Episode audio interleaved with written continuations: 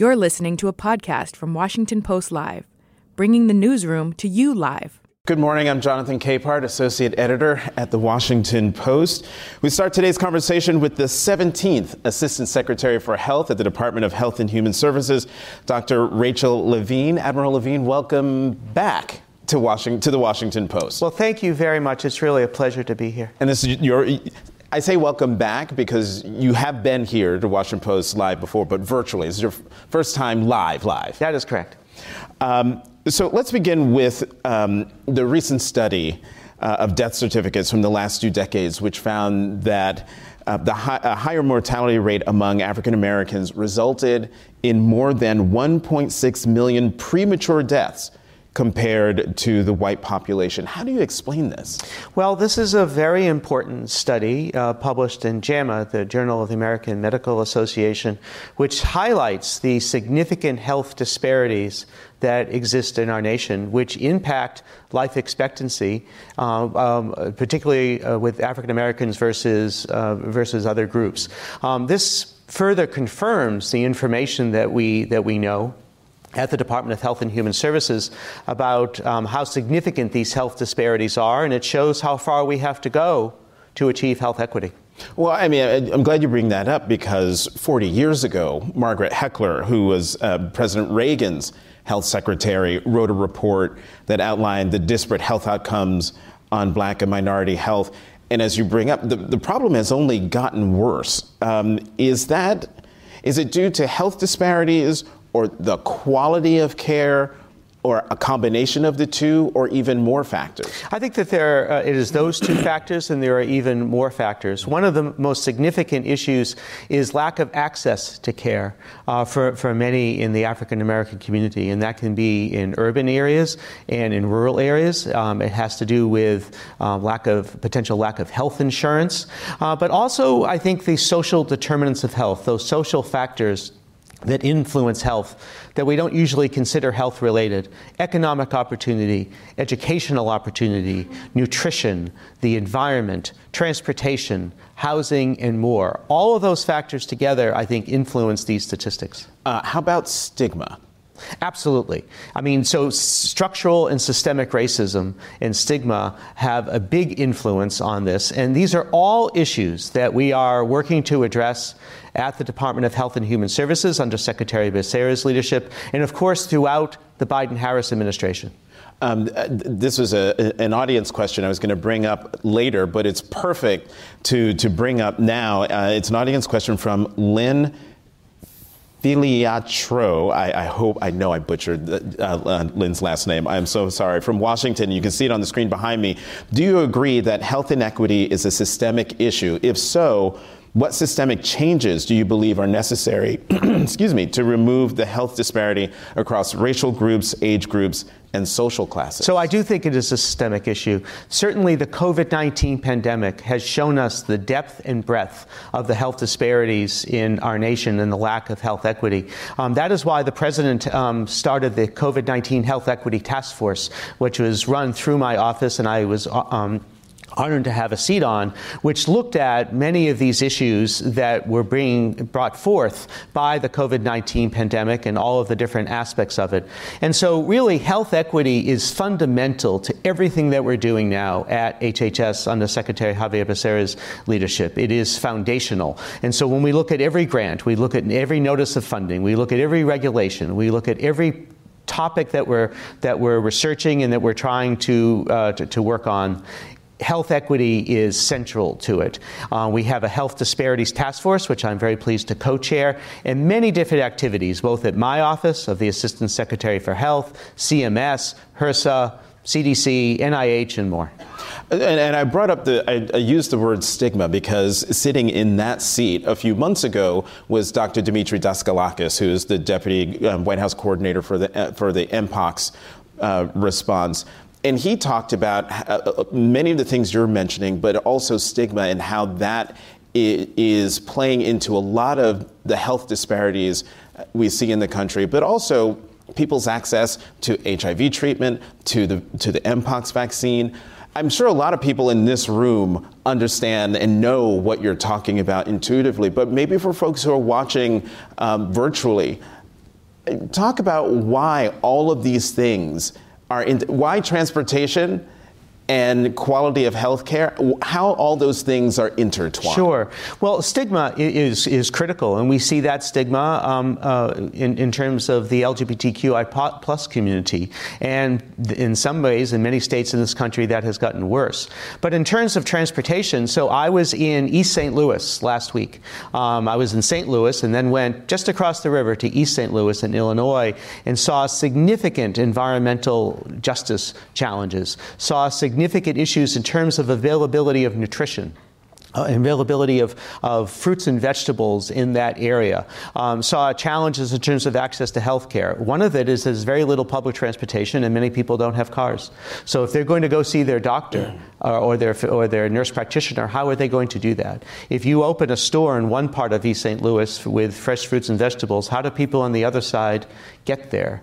And so all, transportation is absolutely critical for access to health care and access to nutrition, to health, education all of those factors. So, so then, um, so which community you talked about going into East East St. Louis? That's but correct. Which, which communities are most at risk of not receiving quality health care? Is it specifically um, communities of color, or does it cut across um, cut across racial lines? Both. So, I, absolutely, communities of color face enormous uh, challenges in terms of health equity, and that includes the Black African American community we've been discussing, but also the Latino community and, and the American Indian Native Alaskan community, which also significantly has these challenges.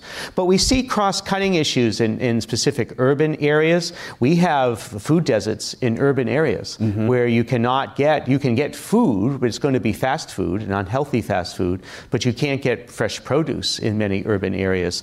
Um, we see that in sub- even suburban areas and then certainly in rural areas. Lack of housing, lack of transportation, problems in terms of education. So it is specifically for communities of color, but it is also cross cutting in terms of other parameters. So, then, what are some of the interventions or programs that the government um, has put in place or wants to put in place that would um, reduce racial disparities, and those programs that are in place which are the successful ones? What are they sure. doing? Well, one of the most successful programs is through HRSA, the Health Resources Service Administration. Those are our community health centers. Mm-hmm. Uh, we have many, many, th- thousand or more community health centers across the country. Uh, they are located in urban areas. They're located in rural areas, and they're located so people can access them, and they often have transportation to them to provide access to that care. Um, uh, in terms of the Affordable Care Act and expansion of Medicaid, Medicaid. That uh, through through the Center for Medicare and Medicaid Services, that is a critical component to accessing um, health care and having health insurance. Except there are still a number of states that haven't expanded Medicaid even all after all this time. CMS is concentrating on many, many different um, uh, factors in terms of health equity. Uh, within our Office of Minority Health and Women's Health, in the Office of the Assistant Secretary for Health, we have many different programs focusing on this, including the issue of maternal mortality. Mm. maternal mortality. Um, um, uh, women who are um, sick or, or, with morbidity or mortality might die um, during, pregnancy, during pregnancy or during uh, delivery um, or within a year afterwards. The United States is the only developed country that has an increasing rate of maternal mortality, and it is almost exclusively in the black African American community. These are issues that all of our different um, divisions within HHS are looking at, being studied by CDC and NIH, and then being addressed by HRSA, CMS, and more. Just, what was it, last week or maybe two weeks ago, front page of the Washington Post, story about black maternal health. Um, and just the increasing numbers of black women dying uh, in, in, childbirth or, or after childbirth. I had a, a, conversation with a member of Congress where I brought this up, and, and she said, every every three months or so, or every quarter, there seems to be three stories uh, in in the Washington Post, in the New York Times, all talking about this issue. Yes. Each time there's a story, the it only highlights how much worse it's gotten since the last story, but no conversations about what can be done to make things better. So, what can be done to make things better so that the next front page story in the Washington Post about black maternal health will not be it's gotten worse, but we're starting to see a decline in the in the rate of absolutely. Death. Well, first we need to we need to study it intently, and the CDC have, has been doing that. Um, so they have been sponsoring maternal health um, morbidity review committees, um, which when I was in Pennsylvania we started one, as well as perinatal collaboratives to look at different factors within each state that can address those state specific issues. But we also need a lot of it is access to prenatal care, mm-hmm. Um, also with the different social factors that we've been discussing. Um, it's making sure that the, pregnant women have insurance, um, and it's making sure that they have proper nutrition, all of those different factors. But we have programs, again, through my office, through HRSA, um, and really um, CMS and more, looking to address that. And I think with this attention uh, in the Biden Harris administration and this dedication under Secretary Becerra's leadership, we're going to make progress, but it's going to take some time. Mm-hmm. let's talk a little bit more about COVID 19 because that really highlighted highlighted, I mean, I'm sure you knew about this, but it really highlighted for the country the health disparities um, that persist in the United States. What lessons did you learn from that experience? I think we, we learned a number of different lessons. One of the lessons is the critical importance of public health.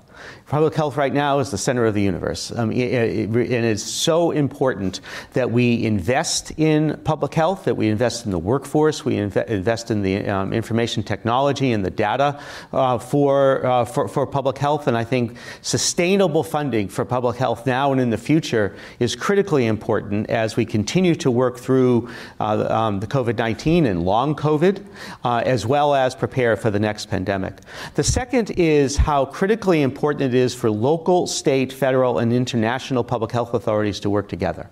And I think that we have made a lot of progress with that in the Biden Harris administration working with state health officials. I was a state health official during the first year of COVID uh, with our local health officials, and we have had many, many, many, many uh, discussions, first online and now in person, with our colleagues in the states and the local governments to make sure that we're that we're in sync.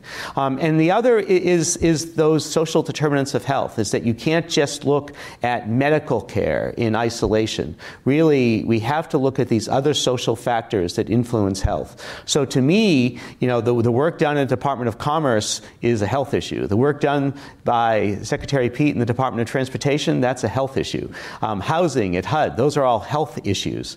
And so we have to, to work with those to, to deal with the, the current challenges, such as maternal mortality, such as the continued opioid overdose crisis, um, uh, and so many of the other challenges that we face today. Let me, as you mentioned, you were for state official, but you were formerly a, a pediatrician focused on child and adolescent uh, behavioral health. Yes. What impact do you think COVID has had when it comes to the mental health of America's children?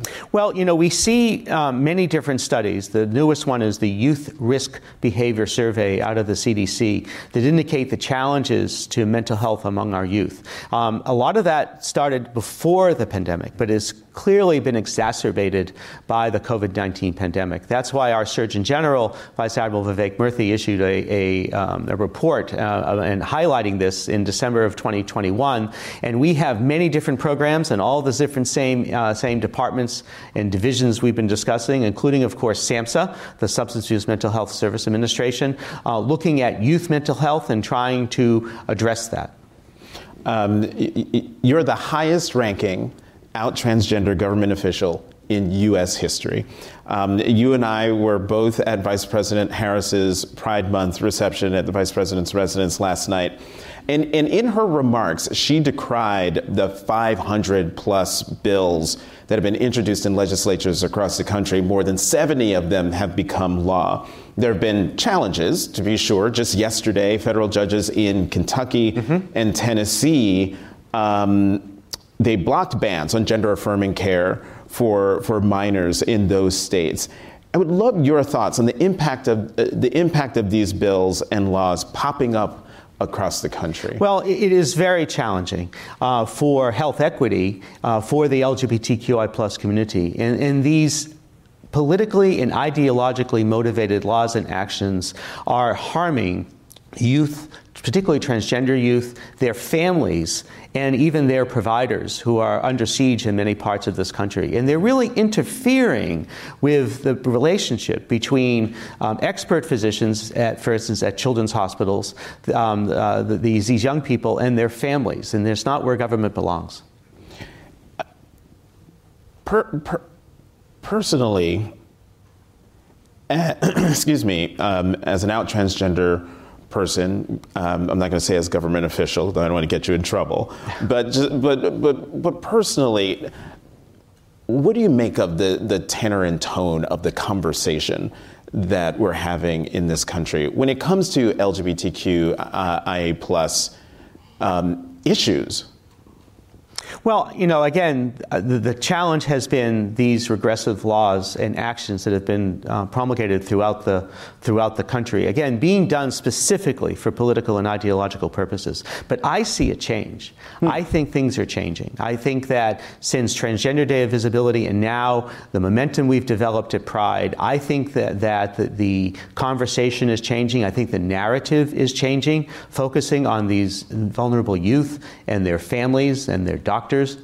And I think with Pride Month, just finishing up th- th- this week, uh, that we are going to continue that, to change that narrative and continue to make progress. That's why I've said this should be a summer of Pride. We should have Pride all summer, we, which means that we need to continue these discussions. We need to continue to change the narrative about health equity and about families and about these, these, these young people um, so that we can get past this very challenging stage and continue the progress that we have been making before. And in, in your travels around the country, are you is that what's driving what seems this optimism from you about a summer of pride that there that there is pushback around the country to the overall rhetoric and tone and tenor That's exactly Right. That's exactly right. So at the same time, I see these young people and their families, and I meet their doctors who are having such struggles, but I sense a change. I sense a, um, a, a positive change uh, that will that I think is going to continue,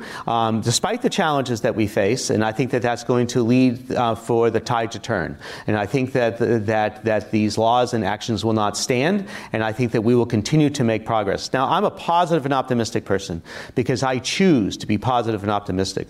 But under the Biden Harris administration and the, and the leadership shown um, at the highest levels of government and across the administration uh, for the LGBTQI plus community um, and the actions in, um, in, in, in, states and in communities, changing hearts and minds, uh, I, I, I, I, I, remain positive. Hmm. Um, so I noticed you wouldn't get personal in that in, in that answer. So I'm going to ask you something else. Maybe maybe you'll um, you'll go personal uh, uh, on this. The last, and, and this is a diver, total diversion, but the last show you binged. So I don't get to watch, watch a lot of TV, uh, as you might imagine um, uh, with a schedule that I keep. But um, between the time that I was nominated and then confirmed and started my position, I actually binge watched Madam Secretary to get a feel of what Washington was like. Seriously? Absolutely. Madam Secretary. And so. Th- and so then, what lessons did you learn? Um, I learned that Washington can be uh, an interesting place, um, and with many opportunities and many challenges. I, I learned um, a little bit about how um, about how different uh, departments, of course, that was Department of State and I'm Department of HHS, um, uh, interactions with the White House, interactions with the press, um, and of course, it's a TV show and it's it's right. you know made in Hollywood and it, it's uh, it has a certain perspective. I mean, amazing challenges were solved in one or two episodes. It takes a little longer to solve these problems. But if you look at many of the issues that were discussed in that show, they are ripped from the headlines. Mm-hmm. Environmental challenges. We haven't talked about climate change and health and health equity. Look outside today um, in terms right. of the air quality that we have in the, in the East Coast and in, much of the, of the Midwest. Um, they discussed that. They discussed um, a potential war between Ukraine and Russia in that show. They discussed um, uh, I- issues of, of health, issues um, uh, in terms of uh, economic opportunity. So many different issues that um, the opioid crisis and more that we see right now were shown in that show. So even though it's a TV show, it was valuable. Um, what What did you pick up from Madam, Madam Secretary that got completely obliterated by the reality of the job? Well, that she had like four or five staff that uh, basically, you know, helped run her entire life at the Department of State. I have more staff than the Madam Secretary had, um, but um, but uh, you know, some some important nuggets, some lessons lessons learned from the show. So I, I, I, find it curious, Madam. You you binge watch Madam Secretary, which is great, I, but not House of. I mean, House of Cards. Um, uh, no, I, I, deferred on that. Well, well, I mean, um, I, well, I never watched it, so I can't tell you exactly. But what I heard it, it had a much darker tone, um, subtle, but that's what I've been told. Right. Um, Madam Secretary had a very positive and optimistic tone. I've told you I'm a positive and optimistic person, and I think that in this administration, with the leadership that we have, that we're that we're making changes to benefit health equity and many other challenges that we have in the United States and, and across the world. And so, I wanted a positive show, not a show that would be uh, uh show me what I was getting into in Washington. Admiral Rachel Levine, Assistant Secretary for Health at the Department of Health and Human Services. Thank you very much for being here today. My pleasure. Thank you very much. All right, don't go anywhere. My colleague Akilah Johnson will be out here in just a few minutes with our next guest. Stay with us. Welcome back. I'm Akilah Johnson, a national health reporter here at the Washington Post, and I am joined by Thomas LaVeist, Dean of the School of Public Health and Tropical Medicine at Tulane University. Dr. LaVeist, welcome and thanks for joining us. Well, thank you for having me. It's a pleasure. Pleasure to it be here. It's great to have this conversation in person. Yeah. So, I want to start by talking about your study, which looked at the price society pays or found the price society pays for failing to achieve health equity. And in 2018 alone, that was $1.03 trillion. How did you get this number? Well, we, we calculate that by looking at three areas. We look at the cost of health care that's otherwise would not be used if people were, were, weren't as sick as they are. We look at lost productivity at work, so people take time off work, off, off work because of care for sick loved ones or for themselves. And then, and then also we look at the cost of premature mortality. So as a society, we invest in public schools and other ways, we invest in human capital, but then people die prematurely before the society is able to recoup the, in the, the investment in that, in, the, in that person. And when you calculate all three of those areas, it, it exceeds $1 trillion a year. Now, what made you decide to look at the cost in dollars and cents of not achieving health equity? Well, let me first say that health equity is a social justice issue. Without question, I don't want to live in a society where people are living sicker and dying younger than they otherwise would live mm-hmm. and die. But there are many of us, including me, who are, who are under the tent. We sort of got behind a health equity issue on the basis of the social justice argument. But it's a bigger issue than just social justice. And there are some people who may respond more to a utilitarian argument, a fact that there's an impact on the society in general. And so this is not just a problem for black and brown people, but it's a problem for the entire country because we all are losing the uh, the the, um, the investment that we're making in people and not recouping that investment. So has that message, do you think it resonates or how has it resonated with I, the general public? I think it has. We've been doing these types of studies for, for some time now, and the first time we did it was right around when the Affordable Care Act was being debated in Congress. And we are told that there was some change of heart and, and there was an additional, uh, some additional provisions added to that bill to address uh, the health equity issue, in part because people were responding to the fact that this is very expensive to society. However, most of those provisions were not funded, right? So we didn't take the action that was needed to really move the needle, which is why now that we've redone this work, you know, almost 20 years later, we're finding that the cost actually has increased. And so you also calculated the economic toll when people don't when people can't work because, like you said, uh, when a relative is sick, like the cost of care, caretaking and caregiving. Right. Um, how did you calculate that? Well, well, what, what you do is you look at um, you look at use use of health services and the cost that it associated with that use of health services, and you compare people who who who in surveys indicate that they took time off from work, you know, from um, you know presenteeism or absenteeism, and you're able to calculate the difference between people who are taking time, people that are not taking time, and that's where we come up with that cost. Okay. Because, you know, I think sometimes when, when we talk about health equity and then we talk about the economic toll, I guess I just wonder if people think there's a disconnect there, right? Like, why are we talking about dollars and cents? And is that some somehow commodifying the issue? Maybe it is. Okay. You know, maybe it is. But and you know, I think I, I, I, sometimes get people asking about this because people, a lot of us, including myself, responded to this issue from a social justice perspective. And for me, that was enough.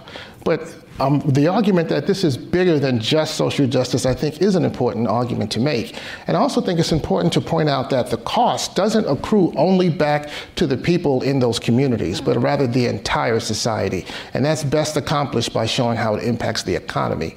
That's why I think it's important that we make the social justice argument as well as the economic argument for why we should address health equity. And, and we've talked about this before, but when you talk about kind of the cost that society writ large bears as a result of this.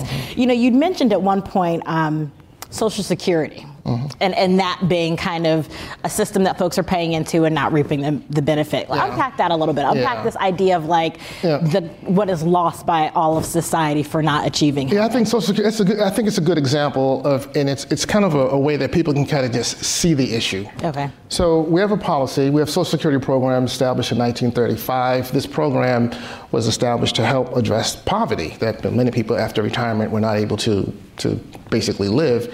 The program was developed, but if you look at the differences in life expectancy, if you say you have a black worker, white worker, they begin working the same day at the same job for the same company, they make the same salary, which may not always be the case, but in this example, they make the same salary, they pay the exact same amount of money into the healthcare, into the Social Security system, and they both retire the same day because the white person on, on average is going to live longer than the black person. There's going to be a difference in how much they're going to get out of that system that they paid into. It's just a good way of, I'm not saying that Social Security is inherently racist, but I'm saying that it has an inequitable outcome because of this health inequities. And this is, this is just a good way to demonstrate how that operates. Social Security, we could say Medicare too, right? Things that well, folks aren't could, achieving. You could say any number of programs, but I think it's just a good good way of being able to just illustrate how the inequities kind of play out. And, and again, it's important here to, to point out when we talk about structural inequities, this is a structural inequity. It doesn't require an, any individual to have racist beliefs or attitudes or values. It just simply is the way the system operates. And if we don't intervene, it'll continue to function this way. You know, someone once said to me when we talk about structural racism, structural inequities, that it is too blunt of an instrument mm-hmm. to just kind of make it writ large stru- structural racism, and that we need to kind of get into the nuances and how that manifests. Mm-hmm. Um, thinking specifically around gender, what would you say to someone who said it is too blunt of an instrument if you just say structural inequity? Well, I, I, that actually resonates with me quite a bit. Okay. Uh, I, I, think there's, there's something to that. My, my strategy is to talk about structural inequities, but also to talk about examples, like the Social Security example, or the fact that the country is racially segregated. So we live in different communities, right? And so we know that there that healthcare resources are not distributed evenly across all communities. Neither are neither are high quality supermarkets or restaurants, or we know that environmental hazards are not distributed equally, right? So just the fact that we have segregation facilitates the exposure to health risks and lack of, lack of availability of health, healthful resources. And so those structures are what is driving the health inequities. And I do think we need to talk about the structures, but just talking specifically saying structural inequity is kind of vague, and we need to give examples like the Social Security example or the, the racial segregation example. Now you looked at one year. I'm just gonna. I'm, I'm curious as to why you looked at 2018 and didn't do. I don't know since the ACA or since mm. the Heckler report or W. Why, why did you just choose one year, Dr. LaVeist? Well, we, we've been looking at, we've been doing this over time. Okay. So we've done this many times, and we chose 18 because we didn't want to go into the pandemic. That was one of the issues. Well, of course, do another one to look at what was the impact of the pandemic. So that, that was why we do it. But usually, what we do is we actually combine multiple years. So we may call it um, 2018, but it's like three years combined to kind of create a rolling average over that period of time. So it's really a little longer time period than just the one year. Got it. And um, what the study found is that more than two thirds of the economic burden experienced by communities of color was yeah. attributed to premature deaths. Uh, Can you explain the economic loss you're referring to? Like, talk about premature deaths. I know you, you mentioned a little bit with Social Security, but how does that translate to, to larger economic loss? And for whom? Well, the loss is for the entire society, Okay. which is why we tie it back to the gross domestic product, right? It's the entire society that it's losing because everyone who's paying taxes is paying into a system that's investing in the human capital, right? And so the society invests in human capital with the expectation that as when people become productive citizens, they'll pay taxes back, and that'll help to that'll help to elevate the society. But when people die prematurely, we don't get to recoup that investment, and that's that's so it's really it's a counterfactual. It's a it's lost economic potential that we're not able to capture because people die prematurely. And when you say invest, how are we invest? How are we investing in those people, and are we not? And we're not recouping it. Well, maybe we should say invest with air quotes, but you know, we're investing. We pay. We have public school, public education, for example. As a society, we do have other things that we consider part of the public good. Um, you know, that we pay with our tax dollars, and those are the investments that we make in people. Okay, so like public schools. Are you thinking healthcare? Are you thinking air quality? You're thinking roads and streets. All of the kind of I would say- public goods that we're consuming. Everything that we that we pay for tax dollars that benefit the society in general, quality of the roads, things like that. All of those are investments. Got it. And even though the, most of the economic burden was from the loss of premature life in the Afri- African American community, mm-hmm. Native Hawaiian, Pacific Islander, and American Indian, Alaska Native populations had the highest economic burden per person. Unpack that a little bit. Yeah. Well, it's you have to look at po- the population sizes, Okay. and when you look at different population sizes, then that's that's where that, that happens. But something about those, those the indigenous populations that is, I think, an important um, nuance that needs to be realized there. That many of those populations live in the U.S. territories. And those, the U.S. territories are typically not included in the national data systems. So we are missing a lot of people that were not even in this study. And I projected if we were able to capture those, those individuals, that it would be even higher. Also, we don't have prison populations in this. We don't have people in, um, in the military. So if we were able to capture all of those populations, all of those people, because we know that they're dis- these are disproportionately black and brown um, people in these, in these states, this the cost would likely be even higher. What do you hope is the, uh, what's your ultimate hope and outcome for this study? What do you hope people take away from it? Well, one thing is, I'd like people who don't necessarily resonate with the issue of health equity or in- inequity as it relates to people of color to see that this is not just an issue of, of people of color. That everyone is harmed by this because everyone is paying into a system and not getting the return on that investment. It's a drag on the economy. It's a significant drag on the economy. And in fact, the first time we did this, we calculated that the cost, the drag on the economy, was equal to the total economy of the 11th largest economy in the world, which was India. So we're talking about a lot of money. And Wait, it, unpack that. So when you when you say the drag on the economy, what, what do you mean? This was the first. Well, Okay. This is the way that we think about this. That this Okay. is. It's not that we're paying money because of the inequities. It's that we're lose. It's the lost opportunity. So we call consider that a drag on the economy. It's the holding the economy back a bit, right? And that that that hold is pretty substantial. We're talking about a lot of money. And I think the most important point here is that I can't tell you what it will cost to fix the health inequities, and it will cost something. But it also will cost something to not fix the inequities. And so the, to think the argument that we shouldn't do things because it's expensive, I don't think is an argument that's sustained logically because it also costs, there's a, there's a significant cost of inaction. And that's a cost that I think we should not continue to bear. Got it. And um, what do you believe is ultimately driving? I, I know we talked about structural kind of inequality, but what if you had to kind of pin it down to maybe the top three?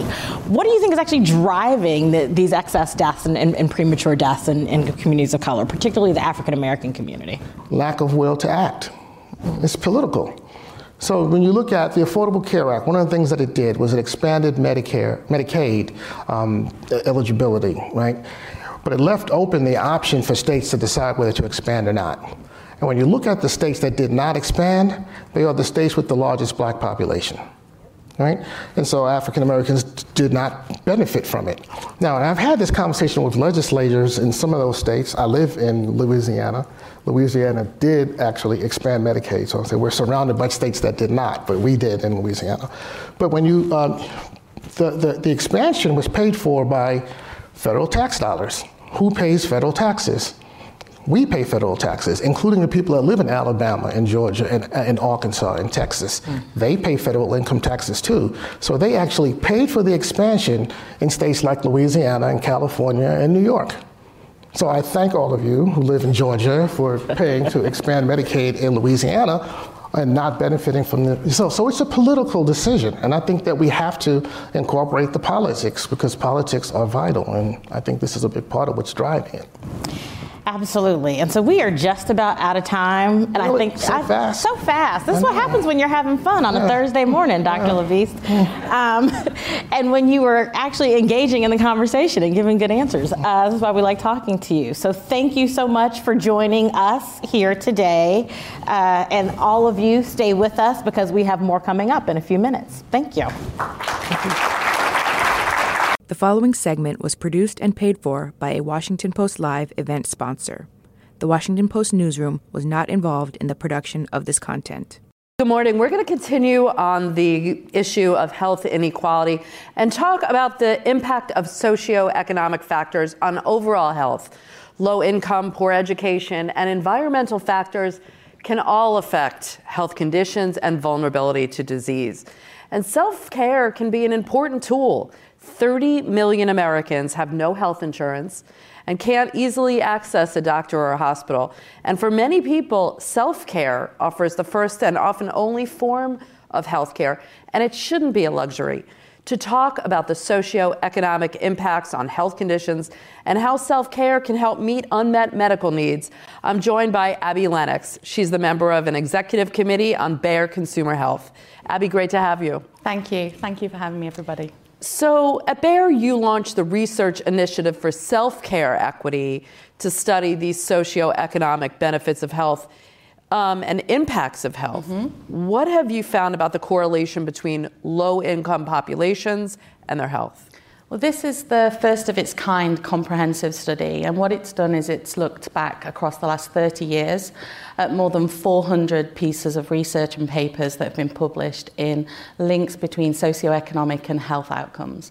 And what we found is that there are many different factors. You know, we, we totally know that when you look at low income consumers and patients, they normally have blue collar jobs.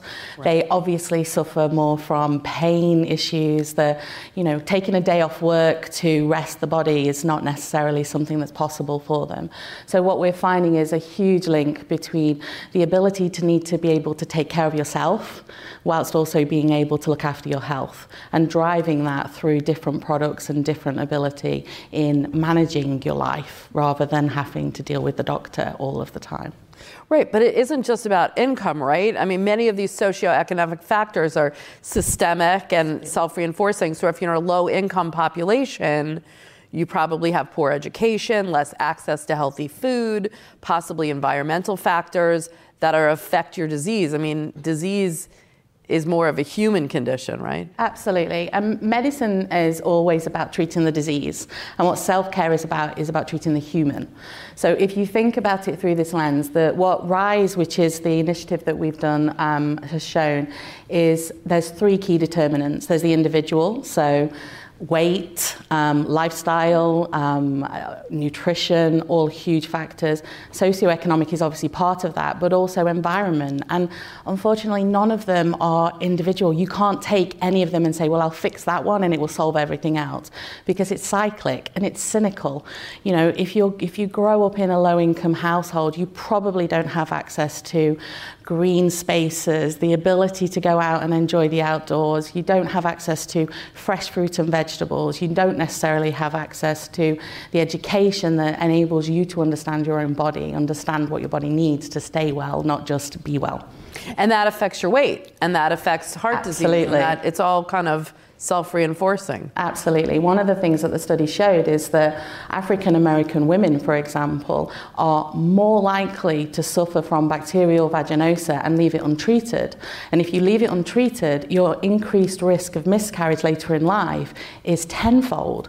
So by teaching people earlier on that going and getting a product that can treat it, it's relatively non invasive, and it solves the problem at the moment, later in life, you're suddenly going to have a much better chance. You and I have spoken about when we think health, we think, let's, I'm going to go to a doctor. I have to go to the hospital. We don't necessarily think about how we can manage our own health before we get anywhere to the point where we need to go to the doctor and spend hundreds or maybe thousands of dollars. So, talk about how self care can play a role in improving health, and particularly for these underserved communities where they don't have, may not have the access or the money to go to a doctor. So in 2018, there was a paper published in the Journal of Medical Economics. And what it showed was that 10% of US visits to doctors could easily be avoided by using self care. Oh, That's $5.2 billion a year that could be saved. And that's just with half of that 10% not happening. So think about that then being invested into things like health literacy, to be invested into helping people to understand how to take care of themselves.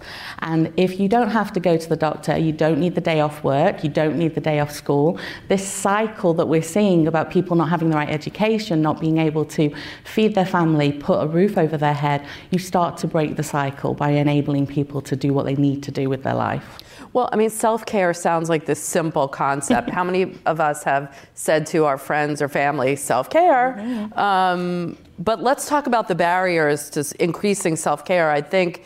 I would think for similar challenges for these underserved populations, not just access, but when people are struggling, they're not thinking about self care. When they want to put food on the table or work to feed their families, it, it might seem like a luxury that you can't afford.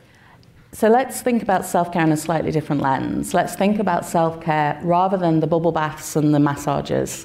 Let's think about what real self care is. Self care is about you being empowered to look after yourself, you being empowered to make the decisions and have access to the products that let you look after your family, your loved ones, keep them well, not just treat the issue.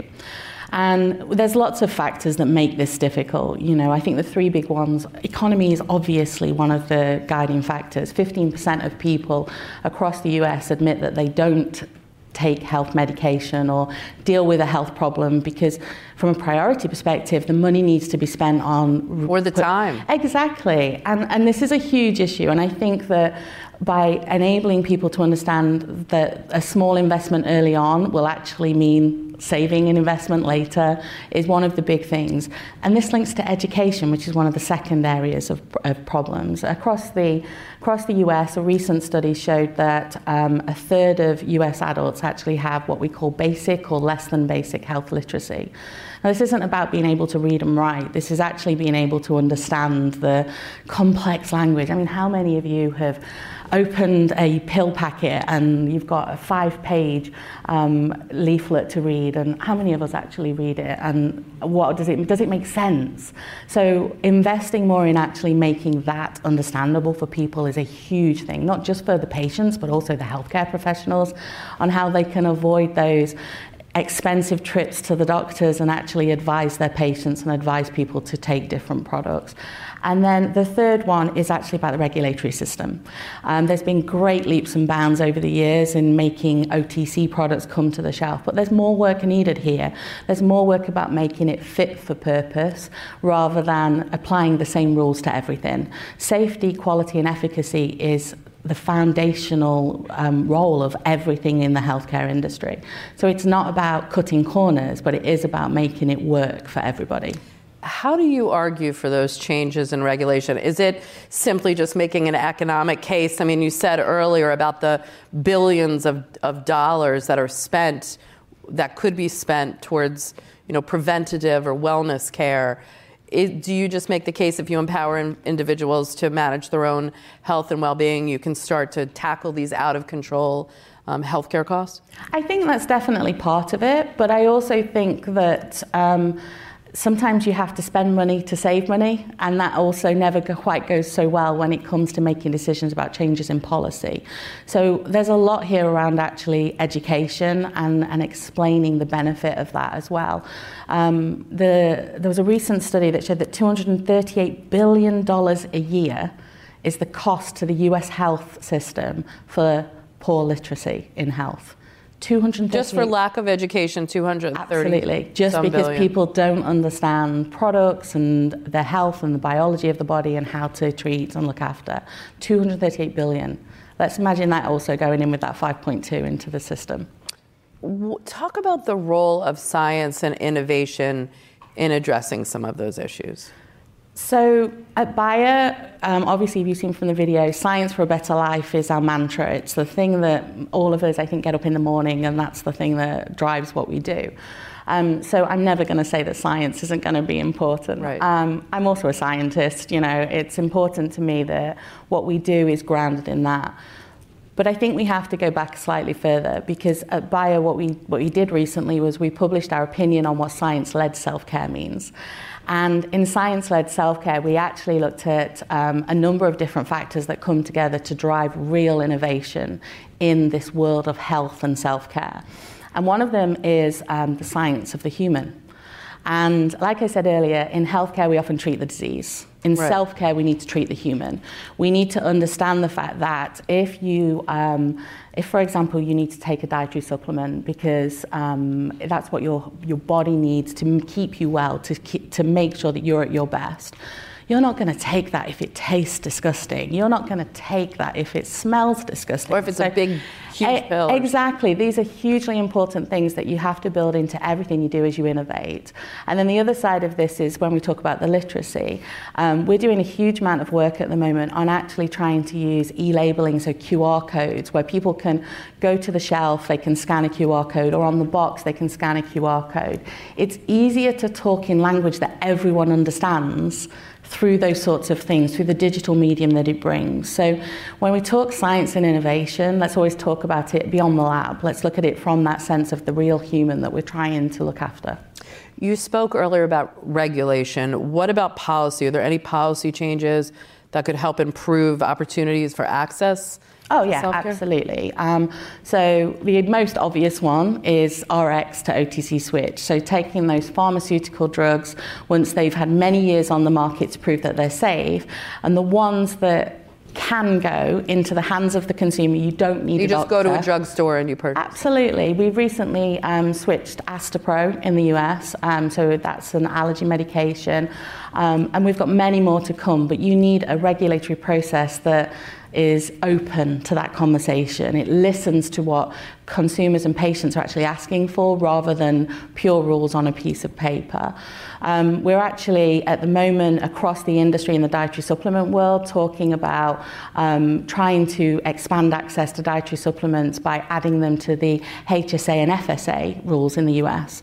So, all of this is fundamentally about expanding access. That's the goal of anything when it comes to self care. How do we get the right products to the right people at the right time? I want to close on something you said earlier and expand on it a little bit about this concept of self care. I mean, when we think of self care, it is a luxury. It is, you know, when we say to ourselves, oh, I need self care, oh, I need a mental health day, or oh, I need a massage, or I need to go to the spa. How do we, not just for ourselves, but, you know, as a society, stop thinking of self care as this luxury? That we're spending time, we're spending money um, that we could be spending somewhere else, and see it, see it as something that we need to do in terms of you know, preventative health and, and staying healthy? So, um, I've worked in this industry for, for many years, and one of the one of the things that you know hindsight's a great thing is um, the bad thing for me is seeing self care become this Instagram influencer word rather than what I personally feel self care is. Self care is about you as the individual being empowered to take control. That's what it's about. It's giving the power to you. And fundamentally, self care is about um, you being able to have what your body needs, when your body needs it, at the right price point and being able to access it regardless of race, gender, equity, and where you live around the world. It's about you having the, um, the opportunity to truly take control of your health. Now, is that bubble baths? Now, sometimes bubble baths are fun, but that's not self care. And so is a mental health yeah, day. Absolutely. Um, but that's not necessarily self care. Right. Yeah? Self care is about how do I look after my body? How do I make sure that I not just get well when I'm when how I'm How do I know my body? Exactly. And then how do I keep it well? So I'm going to take a cough and cold medicine. It's really obvious when I've got a cough and cold, I know what I need to do. Yeah. How many of us have your spouse or your mother or something says, "Oh, have you taken something?" and you're like, "No, not yet." Exactly, exactly. And at the end of the day, these these products are there not just to kind of get you through the next day, but they're also there if we do it well and we do it correctly. They're there to keep you well for the days to come.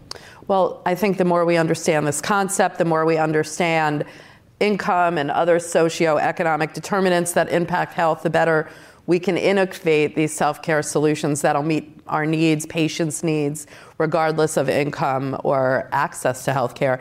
Abby Lennox, member of the executive committee of Bayer Consumer Health, thank you so much for this important conversation. Thank you. Thank you, everybody. And now, back to Washington Post Live. Good morning and welcome back. I'm Akilah Johnson, a health reporter here at the Washington Post, and today I am joined by Dr. Natalie Hernandez. She is the executive director of the School of Maternal of the Center for Maternal Health Equity at Morehouse School of Medicine, and next to her is Dr. Kortney James, a pediatric nurse practitioner with the N- National Clinician Scholars Program at UCLA. Welcome to you both. Thank, you. So, Dr. James, it's estimated that among pregnancy related deaths, about 53% occur 7 to 65 days postpartum. And so, a court in more than 80 more than 80% of these deaths are preventable, right? Meaning these are people who didn't have to die as a result of their pregnancy. What's going on? Why is this happening? Yeah, so. Um, easy question to right, start with, easy, I know. easy question to start with. So, oftentimes, after you, you know, give birth is one of the most vulnerable times um, throughout the reproductive lifespan, right? And so, as my background as a nurse, nurse practitioner, I've cared for pregnant people after they've given birth. And what happens is you can have blood pressure issues. There could be you know, leftover quote unquote issues from birth that will affect you that sometimes people go for care after childbirth at six weeks. And as you said, things can happen before six weeks. If you are even able to be seen, we know maternity leave options uh, can, you know, cause problems with people actually receiving care. So being connected to care and being able to identify those issues early enough so that people aren't dying is, you know, one of the issues. And I can add to yeah. that, yeah, because, you know, people love us when we're pregnant. And then we're discharged, and then we're often left on our own. And we know that this is the most critical component, you know, where maternal, where most maternal deaths are happening. And you're not receiving the support you know, oftentimes with discharge, you're just given a packet of information and then sent home. And no one's really educating us about this fourth trimester of what's really occurring during that postpartum period. And then you're oftentimes by yourself, right? Because everyone goes and people are focused more on the baby, but we're never really focused on us as women, our health, and our responsibility to take care of ourselves and others to also support us to take care of us. You know, you touch on something um, that I've quite often heard when I speak to maternal advocates and, and reproductive health equity researchers, and that is kind of the lifespan issue when mm-hmm. we talk about maternal mm-hmm. health and how we're so focused on this like single moment yes. of time, right? Yes. Like pregnancy. So talk a little bit about the lifespan, right? And and why it is so important and how um, a woman shows up to pregnancy ultimately can affect maternal health outcomes. Yeah, we were just talking about yeah. this in the green room. So, you know, off, you know, a lot of women of reproductive age don't have access to health care. So I am in Georgia. 20% of women of reproductive age do not have access to care. And so people are going into pregnancy unhealthy, right? They're not being seen. Um, we know that the United States has an increase of chronic conditions, cardiovascular disease, hypertension, obesity. And when you don't have access to care, you know, you're not taking care of yourself. And with maternal mortality, we're so focused on that pregnancy period that we're not thinking about that. And so I think, you know, we need to be at a point where we can provide access where we can educate, and it doesn't have to be physicians, right? Like at Morehouse School of Medicine, we have um, a project called Project Impact, where we're providing preconception care, but in community based settings and meeting people where they're at because it's, it's really difficult to navigate a healthcare system, and particularly as a young person. And so I think it's critical that we're addressing maternal um, health prior to people becoming pregnant and if they choose to become pregnant. I think that's a big thing. You know, and Dr. James, one of the things that we quite often hear about now are maternity care deserts, right? Like if we're going to stay on this issue of access for a little bit. Mm-hmm. Um, and so the March of Dimes, which is, you know, is a nonprofit that is focused on um, infant and maternal health outcomes, has said that 36% of the counties across the U.S. are designated as a maternity care desert. What is that? And what's the impact of being in a maternity care desert? Yeah, so I actually use the um, March of Dimes has like this interactive tool where you can put in your zip code and see if you live in a maternity care desert. And so I did that, you know, my hometown in South Carolina versus where I live now in Los Angeles. Um, and so what it is is basically that there is no provider who is specialized in reproductive or obstetric care. So whether that's a midwife, whether that's a women's health nurse practitioner, or a physician, an obstetric obstetrician gynecologist. Um, there's a lack of those types of providers within a certain mile radius where you live. Mm-hmm. And so oftentimes pregnant people are receiving care from primary care physicians or whomever that they may be able to see if they are able to see anyone. And so sometimes people have to travel long distances to receive care. And we know as your pregnancy continues, you need more frequent visits. So some people may not be able to travel as far to get those frequent visits. So there's a lack of access to care, and then the quality of care that people may receive is also reflected in that term of maternity care deserts. You know, and I think a lot of times when we the collective we, right? When we think about issues of um, access and maternity care, certain kind of image or narrative pops up in terms of who we are talking about. But when it comes to the maternal care crises, particularly when it pertains to black women, um, it is irrespective of income or education, mm-hmm. right? So, talk a little bit about us what's going on and why income and education aren't protective factors for black women the same way they are for other folks who are giving birth. Yeah, I think black women just face a lot of different barriers, um, but a lot of it is those interpersonal discrimination um, structural racism, the way the systems were built with not was built with not our communities in mind.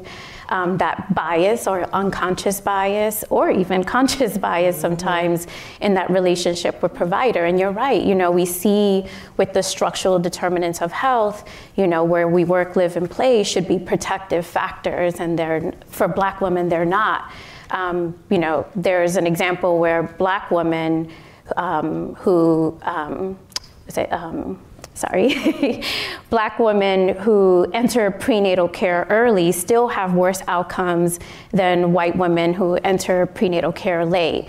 Um, people talk about chronic conditions, right? Black women who are of normal weight still have worse health outcomes than women of all races and ethnicities who are um, obese. And so there's something there, and what we come to terms with is that it is related to racism and structural racism, interpersonal racism between a provider and a patient. And um, you know, we, we need solutions. We need policies to mitigate um, a lot of these barriers or a lot of this discrimination that our communities are facing when they're accessing care. And it's not just when they're accessing care, it's just the racism that you receive your whole life, you know, that weathering, that chronic stress that it creates within your bodies um, is something that, you know, is what's contributing a lot to what we see with the maternal health crisis. Dr. James, what is weathering? Talk to us a little bit about this, right? So folks are not just kind of like, oh, we love is this is this biologic determin- biological determinism, yeah. right? And that's right, not right. what we are talking about. Mm-hmm. So break down stress and weathering. Right, yeah. So we're not saying that inherently people who are born black obviously have like poorer health. That's that's not what we're saying. It's nothing innately in black people. Um, so what weathering is is that black people, as uh, Dr. Hernandez said, black women specifically in this conversation, or even gender expansive people, experience racism sometimes every day that they're on this earth, especially living in what we call a racialized society when you're treated differently based on how you show up and how you appear in this world. And so, what that does over time is just chronic stress. It results in high blood pressure. So, I don't know um, if you all are familiar with the flight or flight response, right? But if if there was like a bear that came into this room right now, people would respond. You, your body would react so that you're escaping a threat. Well, experiencing racism, you have that same bodily reaction with all these chemicals and hormones, and you're taught to escape and flee. But this is your everyday life. So, where are you going to go besides the comfort of your own home? So, if you experience that bear coming into the room several times a day, possibly throughout every day of your life that wears on your body. Um, and that's that chronic stress that, um, you know, increase your risk for high blood pressure, heart issues, all of these things. Even your mental health is affected. And so that just weathers on uh, black people's health over time. Yep. And so that is what weathering is. They say it's like gunning an engine, right? When mm. you're pressing on the gas. And there have been studies that found when black women have a hard day and they go home, their blood pressure or stress levels actually increase compared to other racial and ethnic groups where their blood pressure and stress will decrease. And so it's always going up and never really coming quite down. And that really puts a lot of detrimental effects on your body and your physiology. You know, and I've, I've spoken to women um, who talk about right? Even even that revving effect when they go to the doctor. Yeah. You know, having yeah. to kind of mitigate how yeah. they show up to the doctor, how they present to mm-hmm. the doctor, mm-hmm. which transitions to my next question. See what I did there? Talking about um, the need for racially concordant care and what does that mean and how does that improve health outcomes? So, like you know, having a doctor who looks like you and is from the same background, how does that improve outcomes? Yeah, absolutely. I mean, there's a lot of data to show that. They have you know a recent study that demonstrated when a black woman has a black doctor, we've seen infant mortality rates decrease. Um, you see patient satisfaction, um, you're less stressed, and, and it's critical, right? We have uh, we don't have the most diverse healthcare workforce. Um, and so I think, you know, it's incumbent upon us to make sure that we're training and diversifying the perinatal workforce. And it's not just diversifying it, right, but te- teaching other types of providers how to provide culturally congruent, humble care um, because you know we are a diverse society, but everyone needs to be treated with respect the same way. Um, I think um, Dr. Levine mentioned, you know, the health of one person is connected to the health of all. If Black women see better outcomes, then everyone will see better outcomes because we're creating a just system. Um, so I think there are different solutions, and you know we're trying to do that um, where I'm at. You know, we're at a historically Black college. You know, our mission is to increase the diversity of the medical workforce um, or healthcare workforce in general. Um, and, and you see the outcomes. You see patients being treated better. You're seeing them being respected. And black physicians, we have those same lived experiences as our communities. We came into this. A lot of this work is really personal for us and how we want to demonstrate that to our patients or our communities. You know, we talk a lot about maternal mortality, and I feel like we don't quite often talk about maternal morbidity. Mm-hmm. And so um, I was once talking to a clinician and also a health, a reproductive health equity researcher, and she said, you know, she was in conversation with a woman who said they put me back together but i still didn't feel whole mm-hmm. after the experience mm-hmm. i guess i'm wondering if we can unpack a little bit number one what is maternal morbidity and why it is so important to focus on it but also what are some of the contributing causes to these life-threatening complications that women are seeing mm-hmm. so like you said maternal mortality is of course someone loses their life during pregnancy or shortly thereafter maternal morbidity is conditions that may affect your quality of life mm-hmm. that you have, you know, um, acquired during pregnancy or after childbirth. And so my research um, focus is perinatal mental health. Mm-hmm. And so oftentimes I think, you know, in, in, discussing maternal mortality, we don't think about how that can affect one's mental health and always hearing about, you know, black women die this many more times at higher rates, or black women this, black women that. And as someone who is black who may want to become pregnant, being aware of that narrative, even before you are pregnant, can affect your mental health and your experience in that pregnancy. But also just, you know, naturally developing mental health conditions like postpartum depression, mm-hmm. postpartum psychosis, uh, anxiety, obsessive compulsive disorder, all these mental health conditions also aren't discussed. Yeah. Or even if you develop high blood pressure during your pregnancy and it doesn't go away once you give birth, then that's another uh, issue that you have to deal with, possibly long term, uh, that you also need support for to be able to get treatment and get it under control so that you can thrive um, and live a productive life and still be here to care for your child. Yeah. And for every maternal death, we know there are between 50,000 to 100,000 women that experience some type of severe maternal morbid event. And then there are also women who almost nearly died, which we call maternal near misses, where women almost died from pregnancy related complications.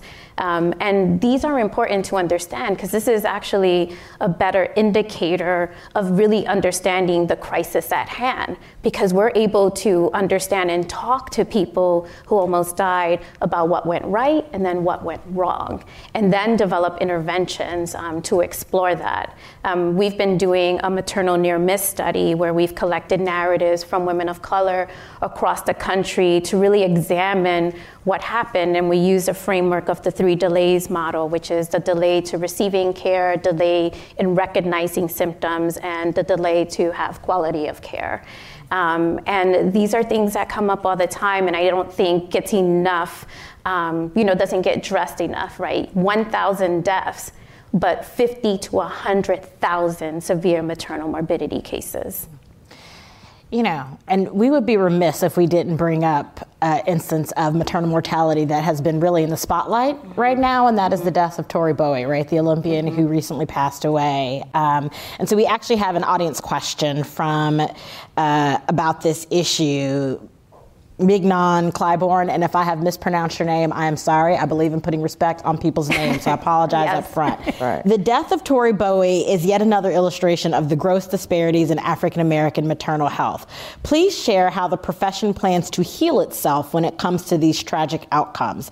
This should be unacceptable in 2023. Oh. Do you agree? And what does the death of Tori Bowie highlight with this crisis for you?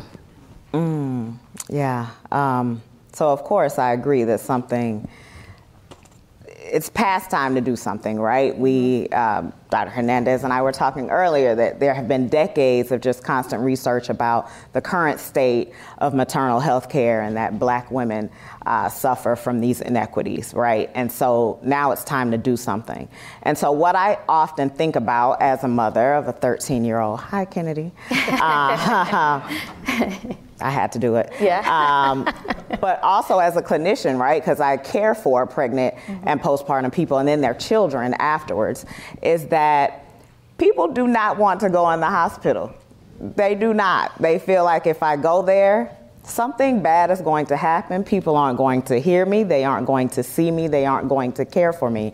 So, how do we restructure those systems to better serve and care for the people that they're supposed to. Mm-hmm. But and, and I say this every time in every space that I occupy, is that black women, especially black midwives, not necessarily nurse midwives, they are also amazing, but um, black um, certified midwives do the work and have great outcomes. And we, the healthcare system, the medical system should learn from midwives and see what that care looks like and why people are choosing to give birth at home instead of in the hospital because they're deathly afraid of something you know going wrong and, and being mistreated and not leaving the hospital to live to raise their child mm-hmm. yeah and i think you know people saw this you know black woman who just was the epitome of looking fit right like you, you often hear the narrative, a, a lot of these mother blaming narratives oh, well, she's obese and she had this and she had that. But just because you look a certain way doesn't mean that there are other things going on, right? There's so many myths about preeclampsia when a lot of it is about nutrition and, and it can be nutritional deficiencies that contribute to some of these conditions. But I agree with you, we need more integrated models of care.